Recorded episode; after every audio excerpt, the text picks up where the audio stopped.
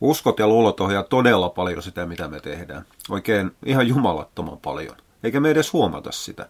Yksi tutuimmista uskomuksista on se, että raakaa lihaa ei saa antaa koiraan, kun siitä tulee verenhimone. Se on yksi kaikkien tuntema usko, luulo, myytti, folklore, kansantaru. Mutta niiden ongelma on se, että ne on niin jumalattoman syvälle iskostunut meihin. Itse asiassa me uskotaan niihin paljon enemmän kuin varsinaiseen tietoon.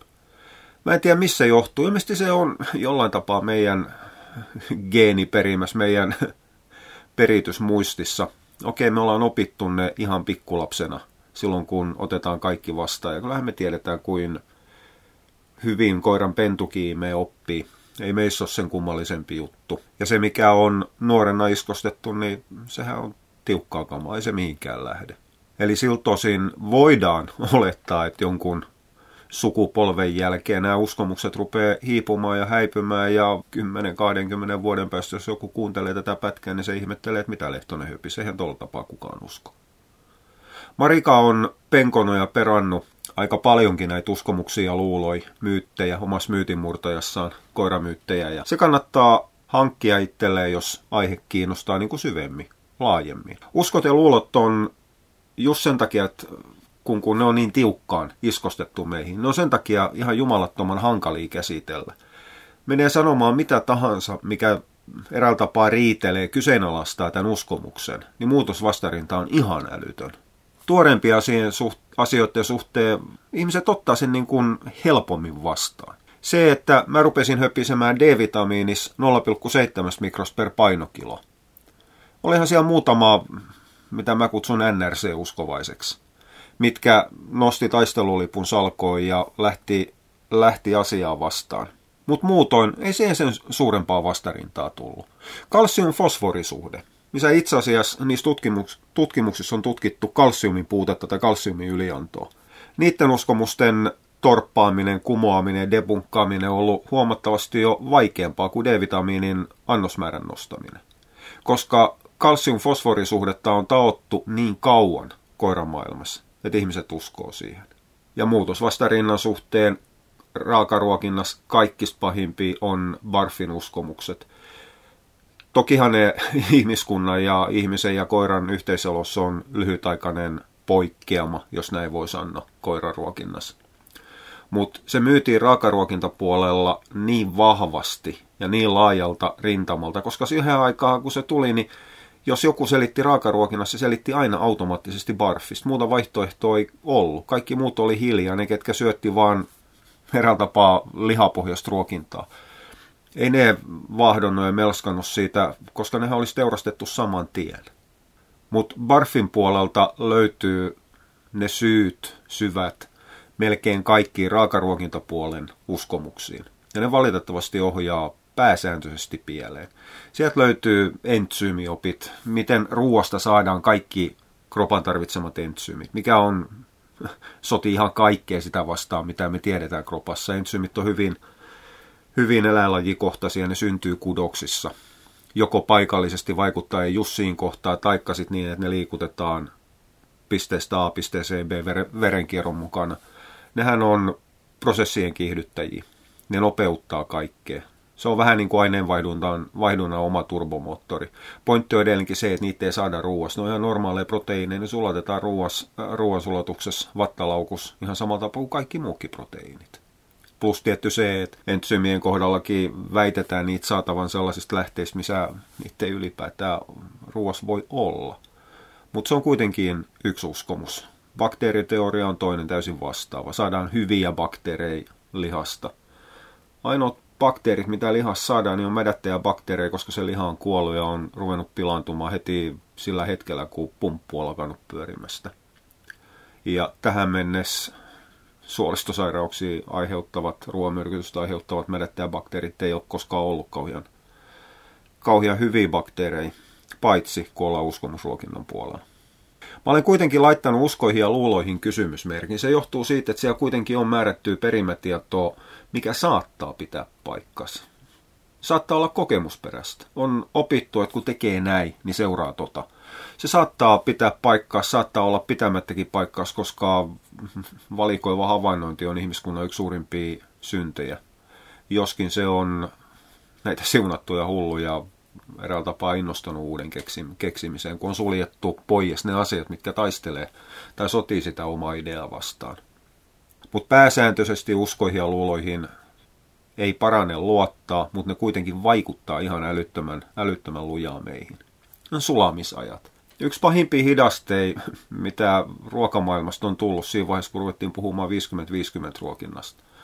Barfi-puoli hakkas sitä vastaan, koska Billinghurst oli sanonut, että luut ja kaikki muut sulaa eri tapaa, ja jos sekoitat kuivamuonaa ja lihaa sekaisin, niin eri sulamisajat aiheuttaa vattalauhun kiertymän. Siis mikä on jo teorian aivan päätön. Se on täysin mahdoton. Jo pelkästään senkin, että barfilaisessa ruokinnassa niillä kasvissoseilla, lihoilla, rasvoilla ja varsinkin luilla ja rustoilla on kaikki lihan älyttömän erilaiset sulamisajat. Mutta silti niissä ei niin kuin jollain tapaa sitten aiheutakaan vattalaukun kiertymää. Yksi vaikeimpia asioita ruveta muuttamaan on kasvun säätely ruokinnalla. Ja tämä on, mä pidän sitä jopa pahempana asiana. Se, että pelätään sulamisaikoja, niin ei se loppujen lopuksi vaikuta sen koiran ruokintaan sitä eikä tätä. Jos ihmiset haluaa ruokkia kaksi tai kolme kertaa päivässä sen takia, että ne haluaa antaa erilaista ruokaa eri aterialla, niin ihan vapaasti. Ei sillä ole käytännön merkitystä. Ei ainakaan, ainakaan perusterveellä koiralla ole suolisto-ongelma, siellä saattaa pahentaakin tilannetta. Mutta ei sillä mitään sen suurempaa, suurempaa roolia ole. Sen sijaan kasvun säätely on yksi pahimpia virheitä, mitä koiramaailmassa on tehty viimeisen ehkä 50 vuoden aikana. Ja tässä on avainasemassa on kasvattajat, jotka kaikista eniten vietetään eteenpäin. No onhan se kiva teoria, sillä saa hienosti syyllistetty omat pennuostajat, kun jotain kakkaa kasvusta tapahtuu. Mitäs kasvatit niin nopeasti? Hmm, hmm. Ottamatta huomioon ollenkaan, että omista jalostusvalinnoista hänellä lonkatietupäärikki meni. Pahinta on ne kasvattajat, mitkä menee eräällä tapaa koko koiran elinkaaren läpi tämän kasvun säätelyn kanssa. Ne aloittaa tiineysvaiheessa. Ne rupeaa säätelemään sen narturuokintaa, ettei sikiöt vaan kasva liian nopeasti. Se on semmoista, mitä aikanaan puhuttiin espanjalaisesta tyylistä. Lyötiin kantavat temät vähän vähälle ruoalle, koska silloin sikiöistä tulee pienempi. Synnytykset on helpompi, kun synnytetään jossain doppereissakin 150-170 grammasia pentui, kun se, että sieltä tulisi 3,5, 4,5, 5,5 grammasia. Mutta ei se mikään tervesuuntaus ole. Pahimmillaan ruvetaan nartun ruokintaa imettämisvaiheessa säätämään sen takia, ettei pennut kasva liian paljon. Ruvetaan pienentämään emänmaidon rasva- ja proteiinipitoisuutta, ettei pennut vaan kasva liian nopeasti.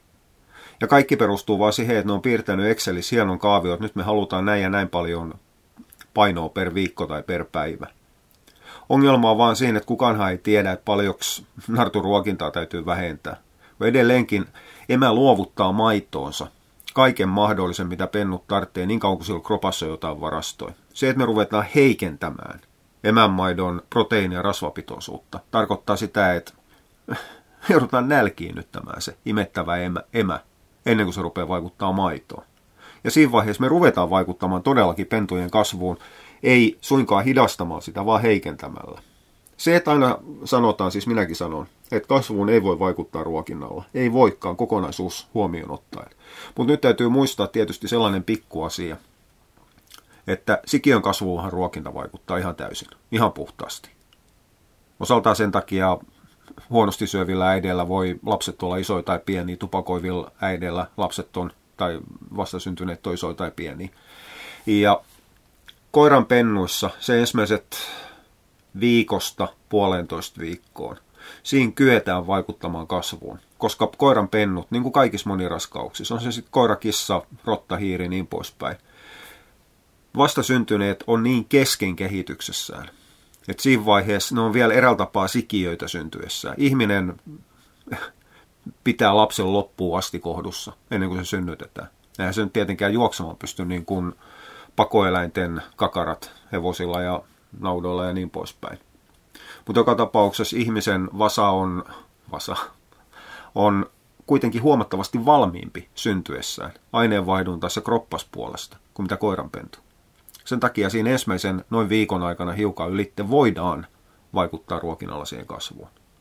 Mutta kuten sanottu, se, että jos siitä poistetaan rakennusaineet silloin, kun sen pitäisi rakentaa itseäsi tiiviisti, että se kykenee liikkumaan, kannattamaan itse siinä noin 12-14 päivän kohdalla, kun silmät aukeaa.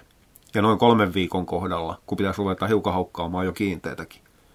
Niin ei siinä hidasteta kasvua, siinä heikennetään, annetaan huonommat palikat, käsketään rakentaa vanhan vertauksen mukaan Legolinna puolittain duplosta ja puolittain leikosta ja otetaan sieltä suurin osa peruspalikoista pois. No, kasvu säätelevät kasvattajat tokihan jatkaa tätä kasvun säätelyä sitten siinä vaiheessa, kun kiinteeseen siirrytään. Otetaan maissivelli, annetaan sitäkin hiukan, annetaan lihaa mahdollisimman vähän tai ei ollenkaan, ettei vaan proteiinit lisää kasvua. Käytetään paskaa kuivamuona, anteeksi kielenkäyttöni, mutta ei voi, asiaa ei voi esittää toisella tapaa. Ja sitten nämä ohjeet siirretään pennunostajille. Kyllä, sinun täytyy siinä sitten 12-16 viikon kohdalla viimeistään siirtyä juniorruokaan, joka on köyhäruoka, joka on tehty muilla mailla vierahilla sen takia, että pennut on ylipainavia. Missä yhteiskuntasysteemissä koirien yliruokkiminen on enemmän sääntö kuin poikkeus, ja kaikki koirat on ylipaksuja, aivan niin kuin niiden omistajatkin, päivästä yksi alkaen. Eli junnuruoa ruvetaan laihduttamaan niitä ylipainavia pentuja. Mutta kun kotimaisessa systeemissä ja varsinkin kasvua säätelevillä kasvattajilla, joiden koirat on nähnyt nälkää koko kasvuvaiheessa, ylipaino ei ole ongelma, niin silloin siihen toisen rokotuksen jälkeen ei suinkaan kuuluisi siirtyä heikompaan ruokaan, vaan vahvistaa sitä ruokaa, eli siirtyä kuivamuona-ajattelus aikuisten aktiiviin, tai pitää se pikkupentujen vahvempi ruoka mukana. Kasvun säätely on yksi tosiaan pahimpia ruokintavirheitä, mitä koiraruokamaailmassa on tehty. Se on suurempi virhe kuin barfi. Tai no, siis barfi merkityksessä billinghurstilainen barfi. Se on noin 60 prosenttia luuta ja rustoa silloin, kun pitäisi ruokaa antaa. Detox, sen mä olen merkinnyt tonne. Se on itse asiassa ruokinnan säätöön määrätyissä ongelmatilanteissa, mutta se on esimerkinomaisesti esittelemässä siellä ihan puhtaita uskomuksia ei ole mitään myrkkyjen poistodietti. Maksa munuaiset hengitys, ei niinkään hikoilu, koska koira ei hikoile kuin hiukan kainalosta ja varpaiden välistä anturoista. Ne on se detoxaustie. Se on ihan se ja sama, että paljonko me annetaan kromia sinne tai seleniä tai jotain muuta. Se, että niitä voidaan terapeuttisesti lääkehoidon kanssa käyttää pahoissa myrkytystilanteissa, on aivan eri asia mutta muuten mitään detoxauskuureja ei, voi te, vo, ei voida tehdä. Se, että ihmiset siirtyy paastoon ja sitten sen jälkeen rupeaa kieli turpoamaan ja paksumaan, tulee tahameeksi ja vähän aikaa on semmoinen kakkamainen olo. Ne on vaan kuivumisen ja nälkintymisen merkkejä. Ei mitään myrkkyjen poistumista kehosta, niin kuin väitetään. Niissä on, kaikissa on toi kieltomerkki, kielletty ajosuunta. Ja ihan tarkoituksella muistuttamassa, että nämä on hyviä esimerkkejä uskoista ja luuloista, mitä ei kuulu noudattaa, mitkä joko ne on täysin pielessä, taikka ne on jopa haitallisia ja vahingollisia sille koiralle. Luonnollisuudessa mulla on stoppimerkki siinä. Eräällä tapaa, miten se nyt sanoisi, astetta lievempänä kuin kielletty ajo, ajosuunta. Luonnollisuutta tällä hetkellä heitellään joka puolelta, varsinkin kuivamuona puolella. Ollaan niin luonnollisia, niin holistisia, ettei mitään määrää. Raakaruokinta on oikein poikkeuksellisen paljonkin kunnostautunut luonnollisuudessa. Nyt täytyy muistaa se, että luonnollisuus itsessään ei tarkoita yhtään mitään. Kaikki ruoka, mitä me syödään, niin on luonnollista, niin kauan kuin se sulaa. Se on ihan se ja sama, että onko se tehty, meidän äiti tekee teidän äiti ruuat systeemillä, eli kuivamuonana, eineksinä, vai ollaanko se kokattu itse. Siinä on kysymys vain siitä, että millaisista määristä se ruoka tehdään, mahdollisesti ruoan ainesosien laadusta. Kun edelleenkään ei ole mitään merkitystä se, että jos me ostetaan raakana jännettä ja keuhkoa ja pötsiä, syötetään se koiralle, niin eihän se ero ole mitenkään siitä, että me ostetaan kuivamuonassa se jänne, keuhko ja pötsi. Eikä sen jänteen, keuhko ja pötsin luonnollisuus muutu siitä yhtään sen enempää, että onko se keitetty, kypsennetty, jauhettu ja kuivattu tai se, että itse heitetään se pakastimessa suoraan eteen. Parhaimmassa tapauksessa vielä heitetään se uuni ja tehdään siitä Yrjölan puuroa, mikä sekin on prosessointi. Mutta mikään näistä ei muuta sitä luonnollisuutta. Eli ruoan suhteen luonnollisuus on yksi pahimpiin, tai no pahimpiin, siis turhimpiin, älyttömämpiin, idiottimaisimpiin markkinointikeinoihin ei yhtään sen enempää. Useimmiten luonnollisuudella lähinnä tarkoitetaan sitä, että onko joku ruoka-aine koiralle hyödynnettävissä, onko se sulava, mikä sen imeytyminen on. Malli, no, maissi vastaan paisti. Mutta silloinkin pitäisi puhua nimenomaan hyödynnettävyydestä, sulavuudesta, ei mistään ihmeellisestä luonnollisuudesta. Ravintolisissä vitamiineissahan tämä tulee jatkuvasti vastaan ja pääsääntöisesti aina väärisyhteyksissä. Synteettiset vitamiinit eivät imeydy ja ovat vaarallisia. No joo, mutta kun ei oo ja kun ei imeyty. Ja elimistö ei edelleenkään tiedä, että onko se askorbiinihappo tehty tehtaassa vai onko se otettu ruusunmarjasta. Se on ja näkyy ja toimii keholle aivan samalla tapaa. Toki osa synteettisistä, eli tehdyistä, varsinkin mineraalipuolella, jonkun verran vitamiineissakin, niin osa niistähän on sellaisia, ettei ne toimi vitamiinina tai mineraalina. Jos ne ei toimi mineraalina, ne ei useimmiten imeydy. Vitamiineissa tuleekin vastaan sitten toinen puoli. Pääsääntöisesti vähintään puolet, yleensä puolet, ää, kuivamuunista se E-vitamiini, millä ne on säilötty, tai millä kuivamuunan valmistaja väittää säilöneessä, niin noin puolet siitä E-vitamiinipitoisuudesta ei ole E-vitamiiniaktiivista. Se säilöö kyllä ja estää sitä rasvaa hapettumasta, mutta se ei toimi kehossa E-vitamiinina. Eli kun te katsotte siitä säkin kyljestä, että E-vitamiini on näin ja näin paljon, te saatte ihan suoraan saman tien leikata puolet pois siitä määrästä, jos te käytätte sitä laskujen pohjana. Suunnilleen sama juttu pätee E-vitamiinilisien kanssa. Niistä voi huoletta todeta, että neljäsosa siitä määrästä toimii E-vitamiinina kropassa. Mutta ei se loppuosa silti siitä yhtään sen haitallisempaa tee. Tässä on hiukan no ei samaa, mutta samantyyppistä. Beta-karoteeniin nämä luonnollisuusihmiset luottaa viimeisempään, sen takia kannattaa antaa porkkana raastetta ja muuta kuin beta-karoteeni. No, beta-karoteeni muuttuu parin mutkan kautta A-vitamiiniksi, jos muuttuu. Toki beta-karoteenilla saattaa olla muitakin rooleja eläimen kehossa, mistä on, on, on hyötyä, mutta beta-karoteeni ei ole sama asia kuin luonnollinen A-vitamiini. Jos luonnollista A-vitamiinia haluaa, niin silloin käytetään kalamaksaöljyä ja maksaa. No okei, kalamaksaöljyhän ei missään nimessä ole hyvä, koska sekin on prosessoitu, sehän on puristettu. Pahinta on siinä vaiheessa, kun tämä luonnollisuus yhdistetään luomuun. Mä en suostu tässä yhteydessä paasaamaan luomun ongelmista, mutta pidetään nyt kuitenkin muistissa se, että luomu on tukijärjestelmä, taloudellinen apu maanviljelijöille. Luomussa ei käytetä torjunta-aineita eikä käytetä suuremmin lannoitteita, paitsi määrättyi hyvin tarkkaan rajattui. Nyt täytyy muistaa se, että viljelykasvipuolella lannoitteet on ne, mitkä nostaa esimerkiksi kasvimineraalipitoisuutta. Sen takia luomussa on pienemmät arvot. Torjunta-ainejäämät torjuu kasvitauteja, tuholaisia, jonka takia luomussa on pienemmät satotuotteet tai satomäärät. No okei, okay, osalta se johtuu myös lannotuksesta. Mutta luomussa on esimerkiksi ko- ko- äh, varsinkin viljas korkeammat homejäämät. Eläimillä se tarkoittaa sitä, että luomu lihantuotannossa on pakko käyttää luomurehuja, ja kun luomurehuussa on matalammat pitoisuudet, niin myös eläimeen siirtyy matalammat pitoisuudet. Ruohonsyöjä on sitä, mitä se syö. Mutta nämä on hiukan säätöasioita. Se riittää luomun kohdalle, että muistaa sen, että se, että joku on luomua, ei tarkoita sitä, että se olisi jollain tapaa paremmin hyödynnettävää tai siinä olisi paremmat vitema- vitamiinit tai mineraalit. Ei se ero mitenkään niin sanotusta teollisesta tuotannosta.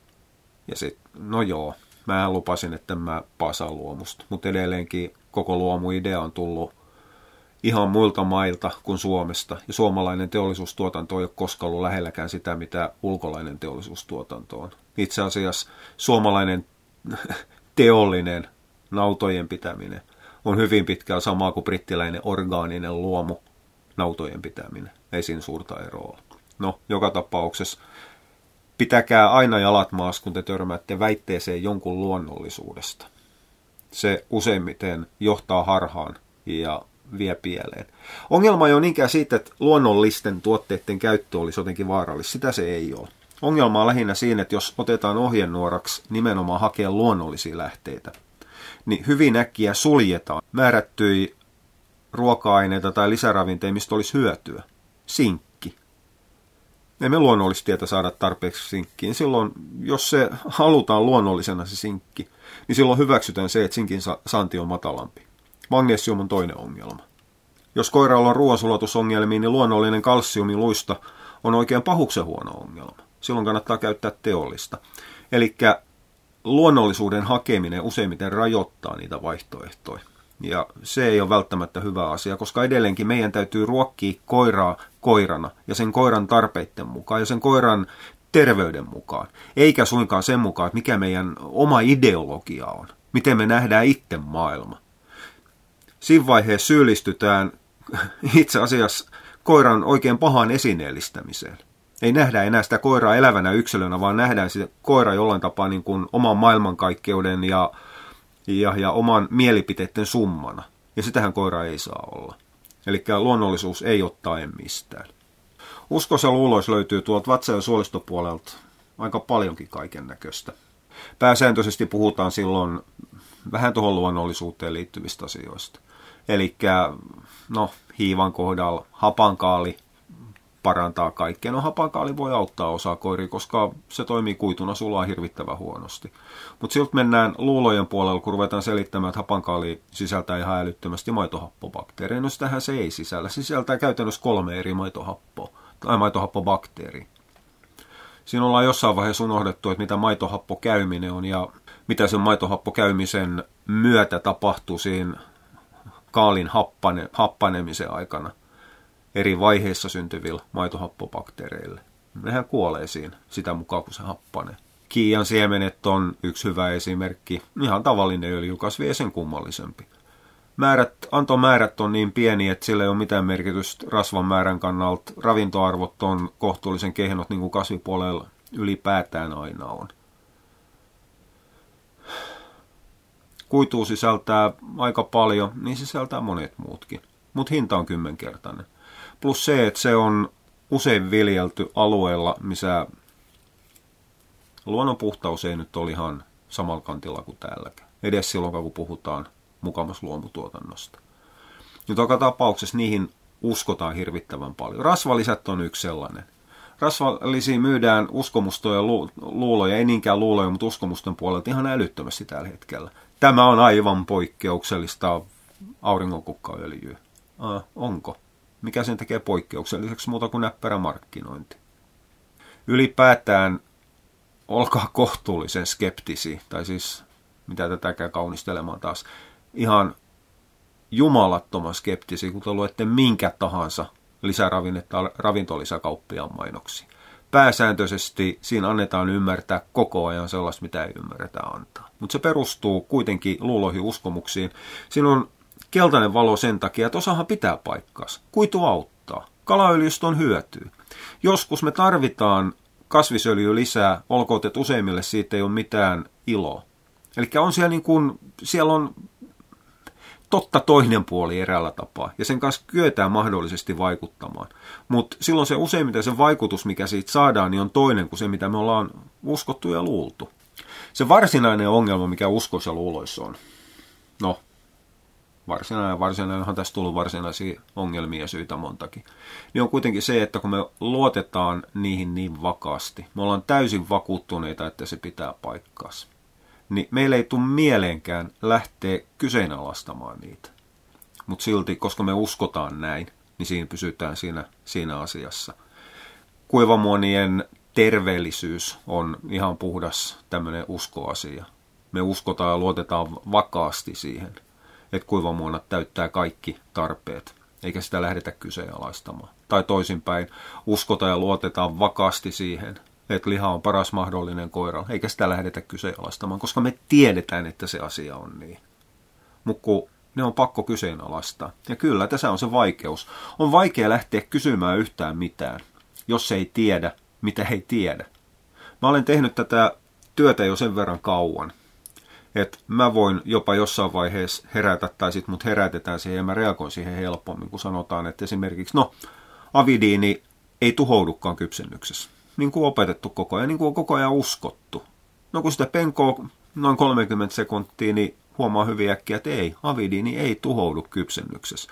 Eli se luulo siitä, että kananmunan valkuaisen hyydyttäminen tai keitetyn val- kananmunan antaminen olisi tappanut avidiini ja biotiini olisi turvassa, ne on ollut aivan puuta heinää, ei se pidä paikkaansa. Se tarvitsisi keittää kohtuullisen kauankin ennen kuin sieltä saadaan avidiini tapettu niin alas, että mitään edes teoreettista biotiiniongelmaa ei ole. Mutta en minäkään sitä kyseenalaistanut pitkiin, siis vuosikausiin, koska se oli niin vakaa tieto, niin vakaa usko. Ei tullut mielenkään kyseenalaistaa sitä. Ja tämä kyseenalaistamisen hakeminen, sääntö, vaatimus on sellainen, mitä täytyy harjoitella itsessään koko aika. Ja se on, se on edeltä, eräältä tapaa vaarallinen harjoite, koska siinä on hyvin lyhyt matka sitten taas vainoharhaisuuteen. Ruvetaan epäilemään ihan kaikkea. Ja siinäkään ei ole mitään järkeä tarvitsisi löytää jonkunnäköinen balanssi. Ja tämä, että mä sanon, että täytyy löytää jonkunnäköinen balanssi tiedon, sen, että tietää mitä ei tiedä, ja luottamuksen välillä, niin on, siis on ihan helppo sanoa, mutta se on ihan älyttömän vaikea toteuttaa. Ja ei valitettavasti ole minkäännäköisiä, minkäännäköisiä oikein ohjeisi, että miten tämmöisen tasapaino hakee tietämisen ja kyseenalaistamisen ja luottamuksen väliltä. Mutta voisin sanoa, että siitä kannattaa lähteä, että jos joku julistaa jotain ehdottoman tiukkaan, ehdottoman varmaan, antamatta itse asiassa oikein minkäännäköisiä vaihtoehtoja, niin se kannattaa aina kyseenalaistaa. Siinä on liian useasti uskotakaan. Samaten jos julistajan tienestit on kiinni siitä asiasta, mitä se väittää, niin se asia kannattaa kyseenalaistaa. Ja se, että jos löytyy jotain soraääniä, niin on yksi syy, minkä takia kannattaa lähteä kysymään, että onko mahdollista, että kriittinen puoli onkin oikeassa, ja nämä muut julistaa vaan taas kerran uskoa. Ja tärkein, mikä pätee siis niin kuin ihan kaikkeen elämässä, minkä me jokainen tiedetään, mutta aina sitä täytyy vaan muistuttaa, jos joku lupaa kaiken. Jos se kuulostaa liian hyvältä ollakseen totta niin se ei ole totta. Se on joko kusetusta, huijausta, uskoa tai luuloa. Ollaan skeptisiä.